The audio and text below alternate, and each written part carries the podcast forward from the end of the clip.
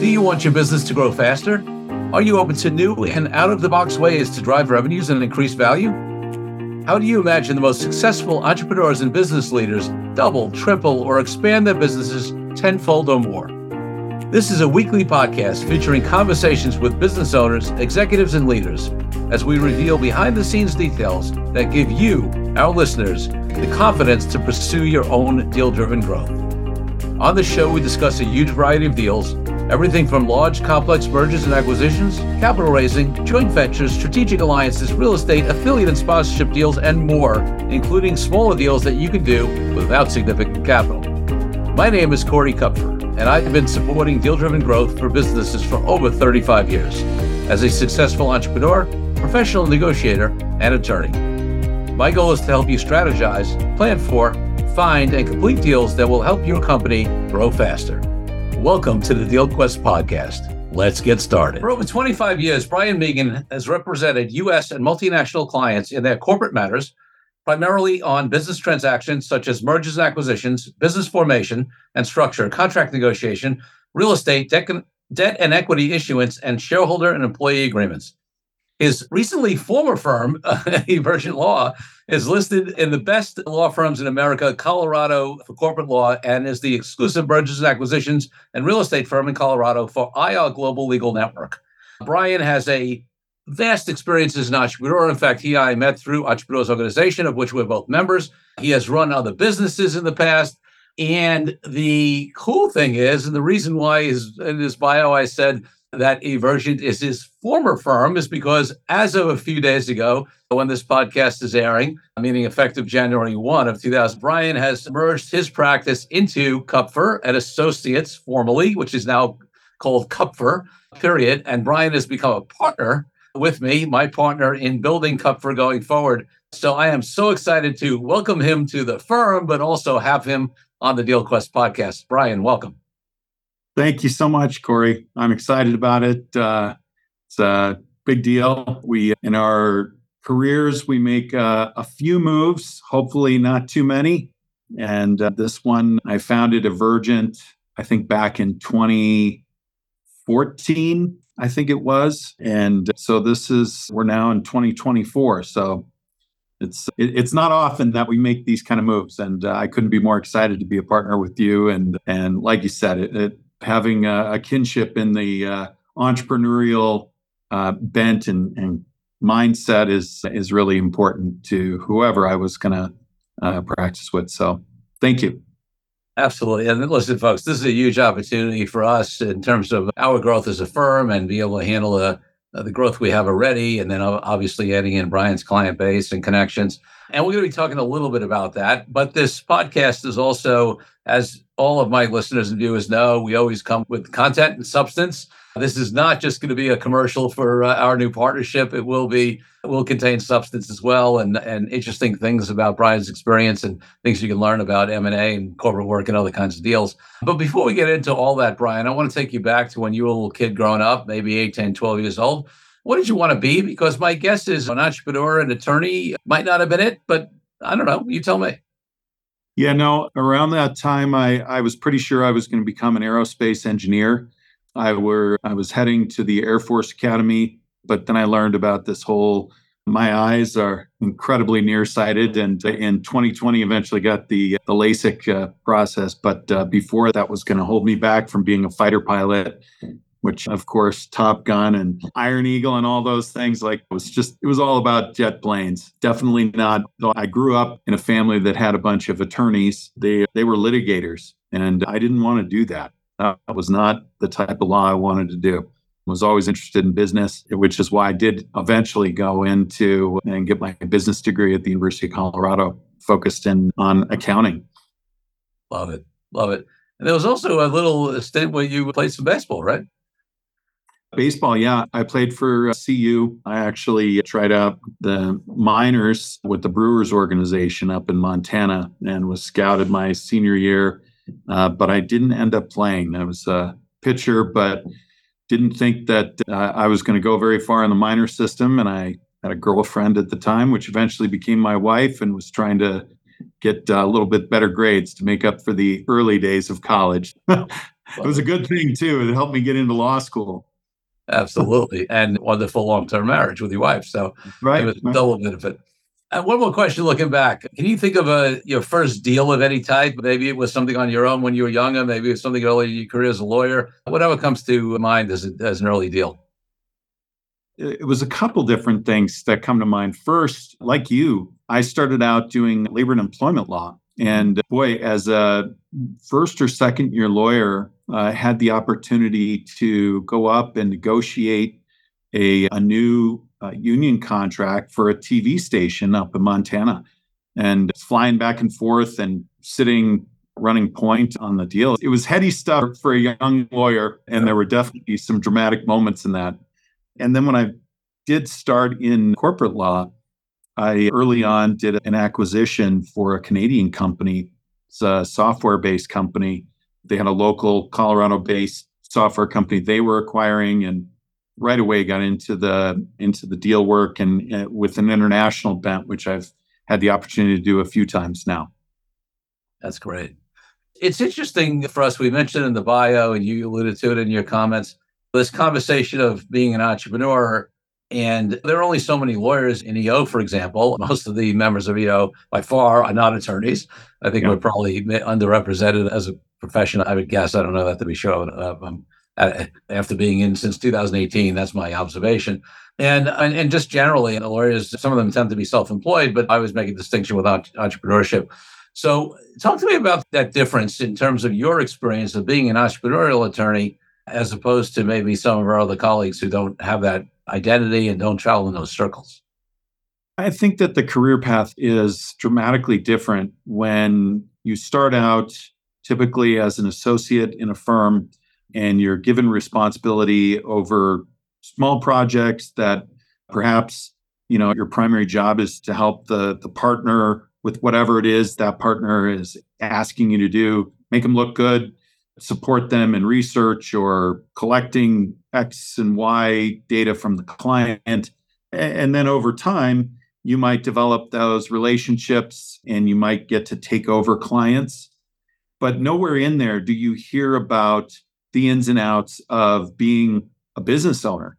And in fact, I've certainly had those experiences where you, you've got people that you can see have never until they become a partner they really have never even thought about themselves as being a business owner and when they are confronted with that stark reality they're not super excited about it either and, and they there is a in, in many cases a resistance to some of the realities of business ownership so coming from a completely different place where I, that was actually my primary focus was I wanted to be a business owner and had the opportunity to, to do that as a lawyer uh, a couple different times. I, I started a law firm with some law school classmates of mine when I was about five years out and hiring first employees and going through lease negotiations and build outs and all the stuff that everybody goes through when they're starting up a business that that certainly colored and scratched some of that itch.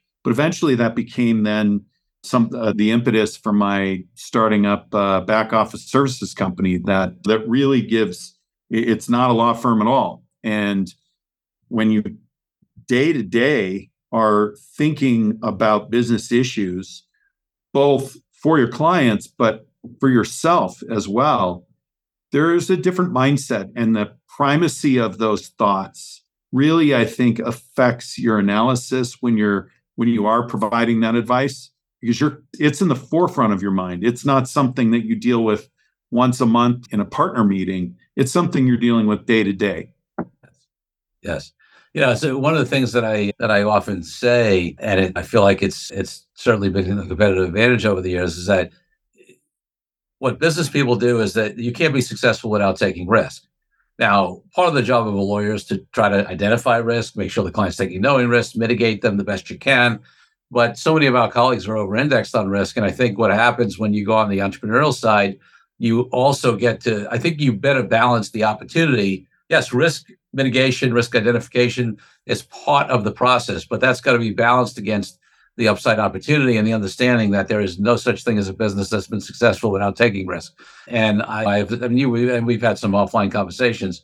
Yeah, and I just as I know we're aligned on this, but I think just having that practical business experience of running your own firm, running other types of businesses as an I, I think helps understand that balance better and and and combats the law school training over indexing on risk. I couldn't agree with you more. I, I think there are many times where the lawyer will stop short and doesn't want to engage in a more, I would say, personal conversation with the client because it's an area that they don't, they just want to identify it and they want to explain it.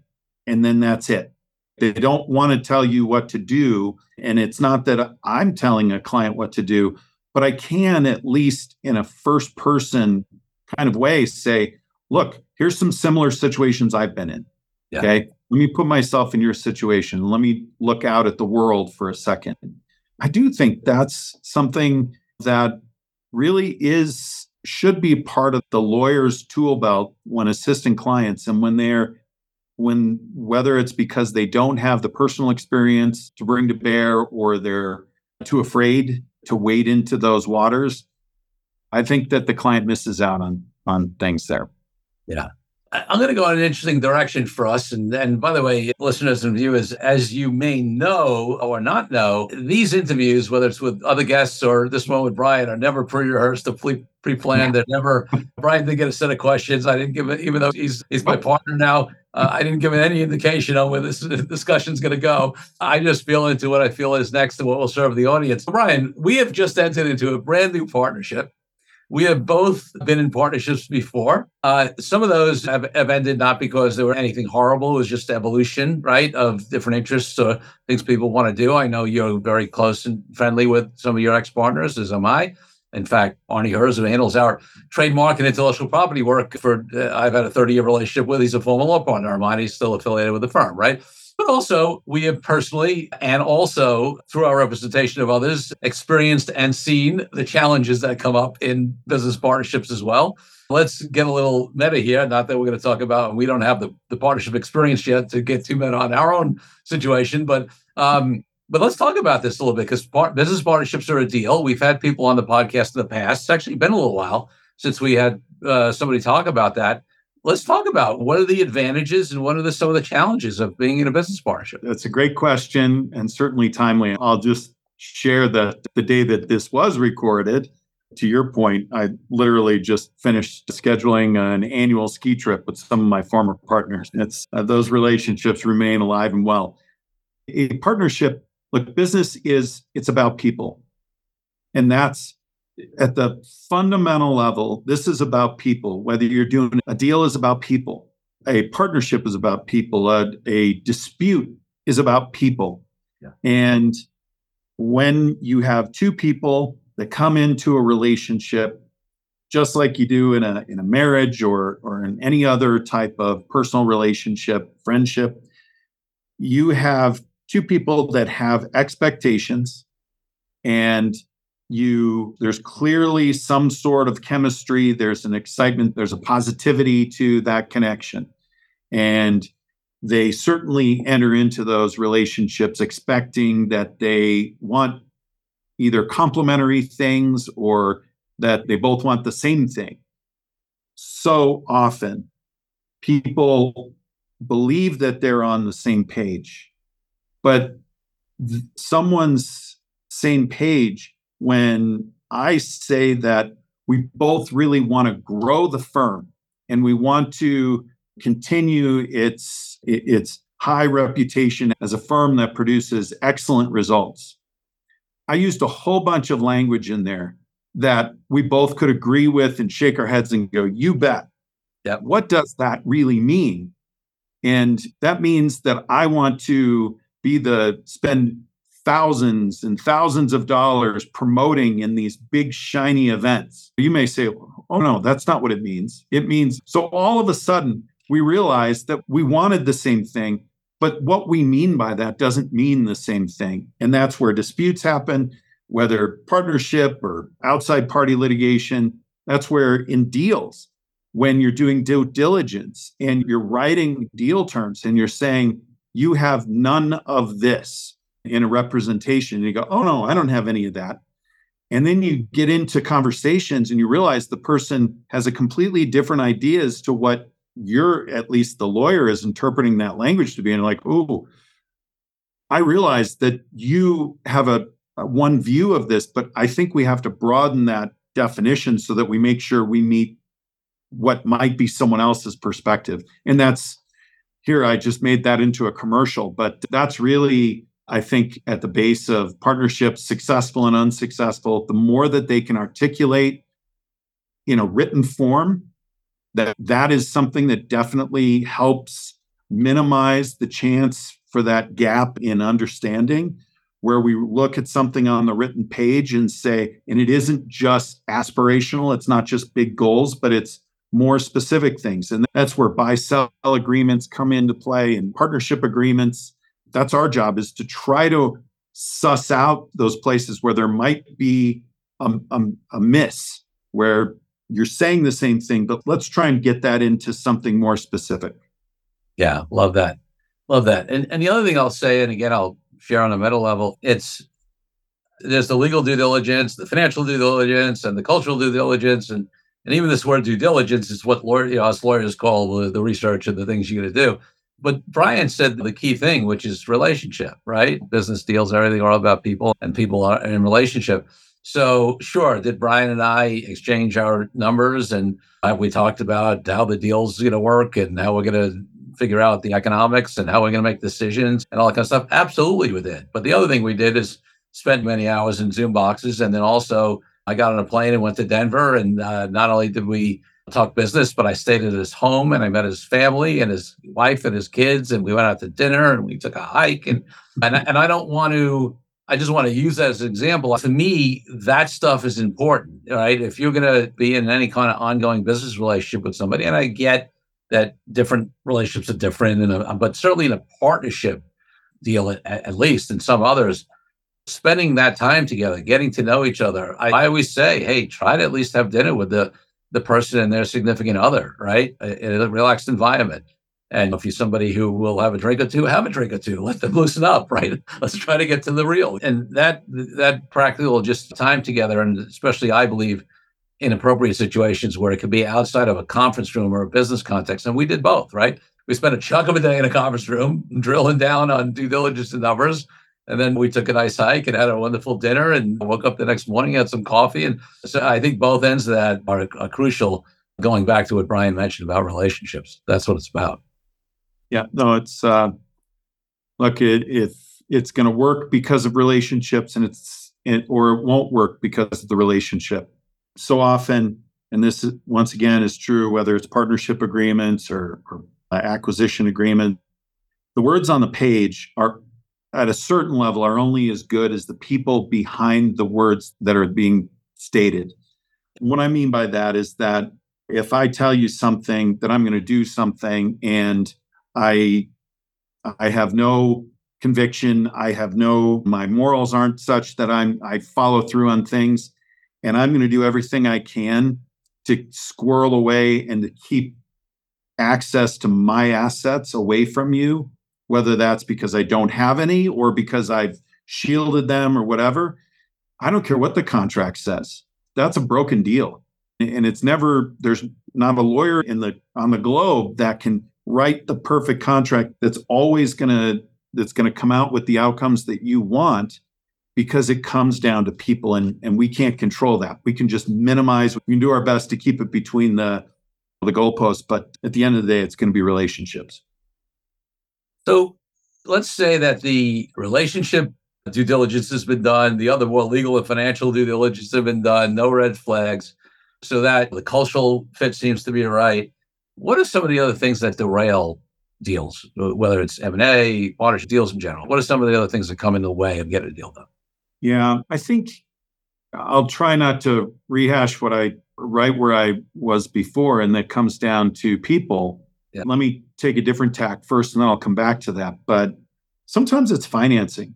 Sometimes mm-hmm. it's the expectation around whether it's that the acquirer thought that they were getting something or that the business had something.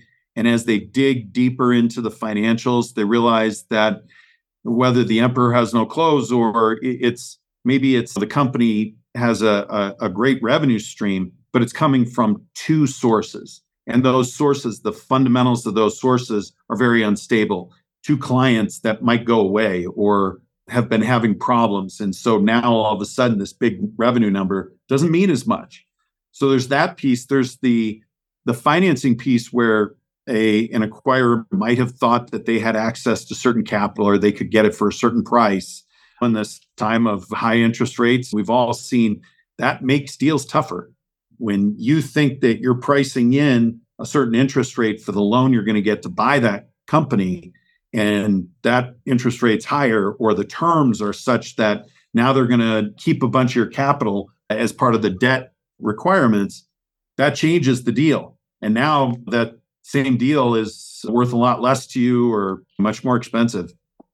Yeah. Let me go back then to the human side. We all have, from the finance piece, we have expectations.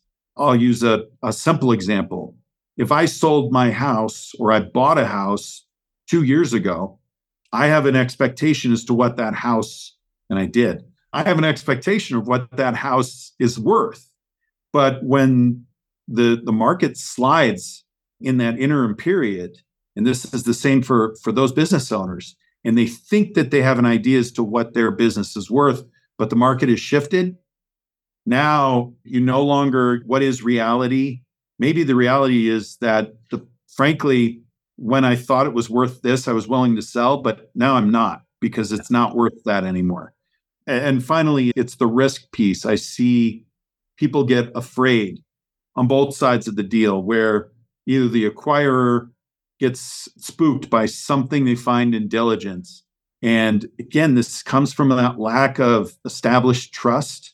Maybe they were burned before, maybe they just they don't know the person well enough and they're not willing to take the chance but they see something, they're worried about something. And on the other side, the sellers, it's no big deal. And if you're going to make a big deal of this, then we're not doing this because that's too much risk on my side. Then no, we're we're done. There's a lot of that. Yeah, that last piece is interesting because it's one of the reasons why when we prep clients for what we go through a pre due diligence process, right? Let's take an M and A deal where where you're representing the seller, we're representing the seller the buyer's going to come in and do all kinds of due diligence, and you want to get ahead of that, right? Any good lawyer advisor is going to do that. Get check out, get everything ready in advance. You know what the buyer is going to be asking for. And one of the things I always say, though, to sellers, especially or in other deals in different circumstances, when they say, "Oh yeah, this happened, but it's no big deal," you always say to them, "Listen, this is what you have to understand." The due diligence folks on the deal. I'm not talking about the CEO or who was that gave the green light on the deal, who you shook hands or whatever the due diligence team they send in, whether it's the lawyers, whether it's the accountants, whether it's the HR people, whether it's the procurement people, whatever it is, they come in with a mentality that they have more downside if they miss something and this deal goes through than if the deal doesn't go through, right? They personally have more downside. So they're looking for stuff. And for them, sometimes where there's smoke, they assume there's fire. So what you think is no big deal because it's really not is smoke for them. It's the thing that Brian was talking about. Something seems not right and it gets them nervous, right? And the nerves is not only about what the smoke, but it's what else don't I know, right? What is, if this is there, then what else is there? So that's why it's so important to do this pre due diligence and not assume that they're going to laugh stuff off because you want to avoid even the smoke so that they don't worry that this fire as well. And, and that's expression. That, that, that brings up a really important point too, and it relates to your deal team so, do you have a deal team that's that is that has the awareness and understands the importance of building trust in the other side? Because there are decisions that we all make throughout the deal process. All right, we've got this. Let's say that there's something out there that we know is going to be uncomfortable, and we need to, at some point, this is going to come out. I, in my view, a good approach is to try to get, like you said, ahead of that and to message that early and do it in a way that is even in your just the small communication. Look, we understand this may be unsettling, but let me explain. Okay. And and I want to bring this to you rather than waiting for you to see it in the diligence room and find it. I want to bring it out to you now. And I'm telling you that because I want to build trust in our back and forth here. Nobody's trying to hide anything. Nobody's trying to pull one over on you. I want to tell you the things that you want to pay attention to. And then I want to tell you why this is not something that should create undue concern. There's a level of concern. We understand that, but not undue concern. And even those small things help build trust from the other side so that they start to believe that maybe you're not going to slide something in on the last second. And when people aren't sensitive to that enough, when the deal team isn't sensitive to that enough, you can be the reason why that deal doesn't go through. Yeah, and then listen, as a as part of the deal team, as a professional, the last thing you ever want to be is the reason that deal doesn't go through if the deal should go, otherwise go through. There's a difference between figuring out, pointing out, find something in due diligence that says, whoa, whoa, whoa, you got to look at this. Are you sure you still want to do this? Versus being somebody who is just not good at presenting things, heading things off at the pass, anticipating, being flexible and creative on deal terms, all that kind of stuff that great professionals and deal teams should do. So, yeah, that's absolutely crucial. Let's take a break from the show for a minute so I can tell you about an incredible resource my team and I have put together for you. Secrets of Deal Driven Growth Creative Ways to Grow Your Business Even in Challenging Times is a powerful ebook that helps you take DealQuest podcast episodes and apply them to your own life and business. This is the ideal tool for anyone looking for creative ways to grow as dealmakers, and you can get yours now.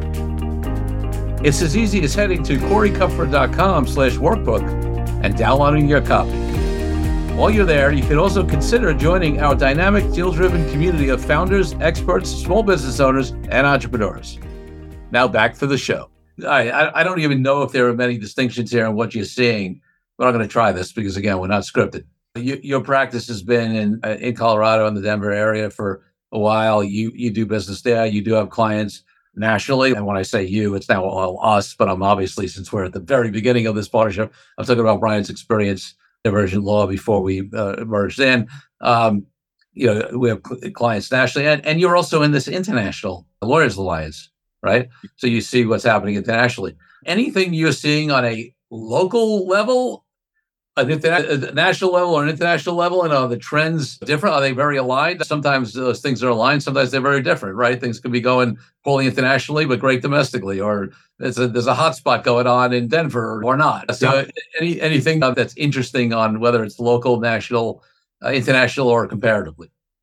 Right now I do think that there are differences and they probably line up with consumer confidence indexes if you go regionally denver is we're doing okay. And I think there is more confidence in this region, in the Rocky Mountain region, in terms of business overall direction of profits. And we still have a, a labor shortage that doesn't quit. I can speak to from the other side as a, once again as a business owner. There are there's been some pain there for a really long time.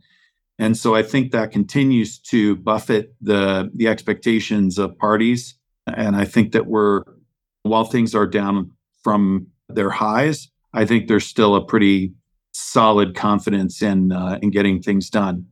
More nationally, I think that the coasts have been hit pretty hard. I don't want to talk about your neighborhood, but out, out in California, they've had some tough times there, and even the mentality of what the the downtown markets have experienced i think that creates a lot of uncertainty as to how business gets done moving forward. And i think that on top of the rising interest rates there's it's a little harder. I haven't done recently as much in other parts of the country but i can pull from just a year or two ago when we were doing more more things in different parts of the country. Internationally there's that difference is even more pronounced. I it, there are and and really with internationally, it's always interesting to me to listen to these practitioners from Europe or from the EMEA region or South America and the timing of when they're going through things. There's a lot of times where there's they will lag behind us we're starting to hit the skids here in the US and they're still running hot, but they know that it's coming. And yet at other times, they're the ones hitting it sooner. Right now, from the folks that I know in Europe, I think that things are have quieted down a lot. The my friends in Germany and in the UK and down in Italy and Spain, they're less busy than they were. And deals are are are tougher. That's that's most recent. I'll, I'll be heading shortly to another international event at the end of February, and we'll be eager to hear how things are are going out there. We're in touch, but never as good as when you're in person across a dinner or lunch table talking to these folks about what's going on uh, in their practices day to day. Yeah, and it's interesting because a lot of the headwinds we've seen here have definitely hit. And of course, international is a big, there's variations within that, but certainly Europe and a lot of the international places have experienced the increased cost of capital, higher interest rates, higher inflation. In fact, our inflation has come down significantly comparatively, and theirs have actually has actually stayed in a lot of the countries has stayed higher. They have not brought it down like we have. Those are some stronger headwinds there. But it's but it's interesting because one of the things I often say, and I'd love to you you've been doing this more than a couple of years, like I have, and so we've both seen uh, a number of cycles and different economic situations. One of the things I often say is that when deals slow, it's usually much more just during that period, initial period of change, because you talked about somebody who buys a house two years ago, or the same thing with a business that there's an expectation of value, and now if the markets come down, and the cost of capital has gone up, you have this convergence of factors, and sellers are not often not ready yet to get that number from a year or two go out of their mind. But at some point, they, they adjust, right? It just happens. At some point, the market gets more realistic, and the gap between, let's say, seller expectations and buyer and buyer's willingness to pay based upon cost of capital and underwriting their deals and values and cap rates and all that stuff, depending on what asset class you're talking about and then the deal start up again. Talk to me a little bit about just some of the some of the ups and downs you've seen and how you've seen them affect deal flow or types of deals or how things evolve during these tougher times and the stronger times and back and forth. Yeah, a few years into practice was the dot bomb for me. I came out of school in 97 and dot bomb was in my head seemed to be as significant as the Great Recession was only because I didn't have the context to put it in perspective. But when you see that downturn and that massive loss of value across so many different companies that were the darlings six months before, and it's so sudden, it's jolting as a professional, much less when you're the one that has the company that experiences that. What I realized, though, is there's always that period where things quiet down and nobody wants to do anything for a minute because they're just trying to get their footing. And then there's a period where people figure out that equity is a way to reduce capital outflow or expenditure in a deal yeah. but still get value in into the future and so you start to see deals with a lot more, a larger equity component. The big negotiation is what's the value of this equity? But that's easier to do because that's between two parties, typically deciding what they're going to agree is the value rather than, hey, if I take out a million dollars, I know what the interest rate is on that, and I'm going to pay this much. How about we give you a million dollars in equity, and that for us, we're going to give you a valuation that's a little more favorable because things have slid. And how's that sound? Okay, now we got a deal on the table again. We're not going to, maybe we don't do it all in equity, but we're going to do a good portion of it in equity. And then we're going to give you a way to get to take your chips off the table over a period of time. We don't want you to pull the trigger as soon as it hits X dollar, but we'll give you a way to exit out. And that can be a win for both parties. And that's what I see happening now in this period where people are like, okay, I think I got my head around this. I see that interest rates are moderating a bit, but they're still higher than I would like. Here's a way to get this deal done. Here's a way that we can make sure that we we can continue to move on with our lives because hey, when people want to get out, whether it's because the business is at the right angle things are going and we want to get out on top, or it's because of a personal issue or whatever, business doesn't stop because the markets are down. We got to find a way to make that happen. Yeah, and I love that example of shifting to more equity, and that's it's something that yeah often happens in in down markets, and and there are other adjustments that happen as well. Uh, sometimes there's sellers are willing to do more seller financing if it's harder to get outside capital, right? That's a shift that we see. Valuations come down. Maybe things are paid over a longer period of time, right? Deal structures change. There's the I've said this a few times on the podcast. Is the old joke that with deal lawyers or deal investment bankers, anybody in the deal world, and says, "Give me a price, I'll give you a structure. Give me a structure, I'll give you a price." Right? I like that. Yeah, if you want ten times or even hundred times more than your company's worth, yes, odds are I'm not going to be able to pay it. But the truth is, I can come up with a structure where that will work for me as a buyer. Give me a hundred right. years to pay it, I probably could figure it out. So there's always a, and we joke about that, but that's that's realistically is what one of the things that starts to happen in changing or down or high interest rates or whatever it is economies is that other levers start moving and people get more creative on the deal front. And one of those is, is structuring, right? Whether it's length of payments, whether it's shifting risk, whether it's, you know, escrowing more funds, smaller down payments. Like there's a lot of ways, more equity. There's a lot of ways to share risk or minimize or restructure things that at lower prices but bigger earnout uh, opportunities just in case the market does come back. And there's all of these things that happen uh, once people, like you said, you have this period where they're getting their footing and trying to figure it out.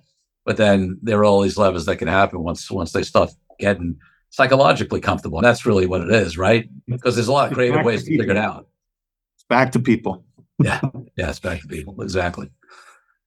So, Brian, before I ask you my final two questions as we come towards the end here, and I'm, uh, is there anything else that, that just comes to mind that uh, in the deal or entrepreneurial market right now, or that you think might be interesting to the listeners? Any, whether it's trends or things you're saying, or any other topics come to mind? I think what I find interesting, I don't know if this is going to be responsive to your question, but what I found interesting is that during COVID, we had a massive spike in, we'll call it entrepreneurship. The number of entities that were formed over COVID blew away the prior numbers, which kind of reminds us that, you know, for all the negative news out there, there is something to the American spirit that still is quite alive and well.